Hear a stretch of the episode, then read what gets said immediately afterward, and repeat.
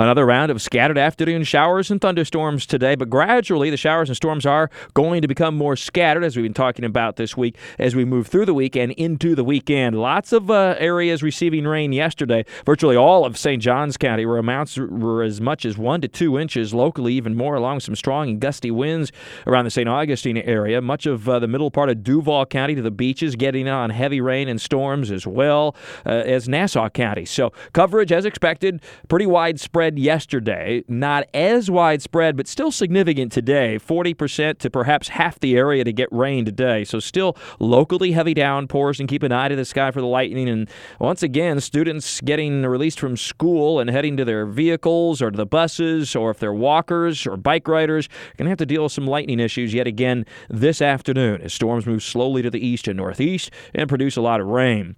Uh, temperatures will still manage to top out in the lower 90s. That's starting to become a story. Today will be the 15th day in a row at or above 90 degrees. That means every day this month so far.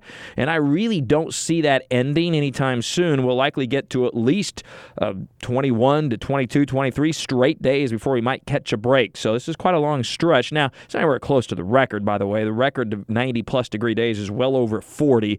Uh, but um, still, it's a significant. It's been a hot stretch, hottest stretch of the year so far, and I don't see any end in sight here, really. Uh, as the storms become more isolated over the next several days, right on into the weekend, temperatures will only go a little hotter at that point. So we're into the mid 90s for the weekend and feel like temperatures that'll be 100 plus. Good timing for the Jags flying into Minneapolis last night to practice for a couple of days in Minnesota, uh, in the Minneapolis area where temperatures will top out between 80 and 85 today and tomorrow. So some 10 degrees lower than in Jacksonville, and of course not having to deal with the humidity either, at least not as high humidity. So that's some good news as the Jags then play on Saturday, a midday game, kind of a strange time, one o'clock uh, on the weekend anyway in preseason, one o'clock in the afternoon uh, for uh, Jacksonville, noon Central Time in Minneapolis. Of course, the game's played inside in Minnesota. Temperatures will be in the 80s on the outside, though. Then the Jags return to our tropical weather uh, Saturday night. Uh, speaking of which, the tropics remain generally quiet. A weak area of low pressure over the northeastern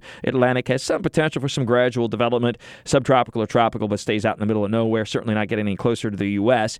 Uh, the rest of the tropics quiet. Rest of the Atlantic basin, uh, still some concern here uh, as I look ahead between about the 20th and 30th of this month for the potential for some development over the Atlantic. But right now, things are pretty quiet. More Talking the Tropics with Mike, WOKV.com, and ActionNewsJax.com. With all weather all the time, I'm Chief Meteorologist Mike Buresh from the CBS 47 at Fox 30 Action News Jax First Alert Weather Center for News 1045 WOKV.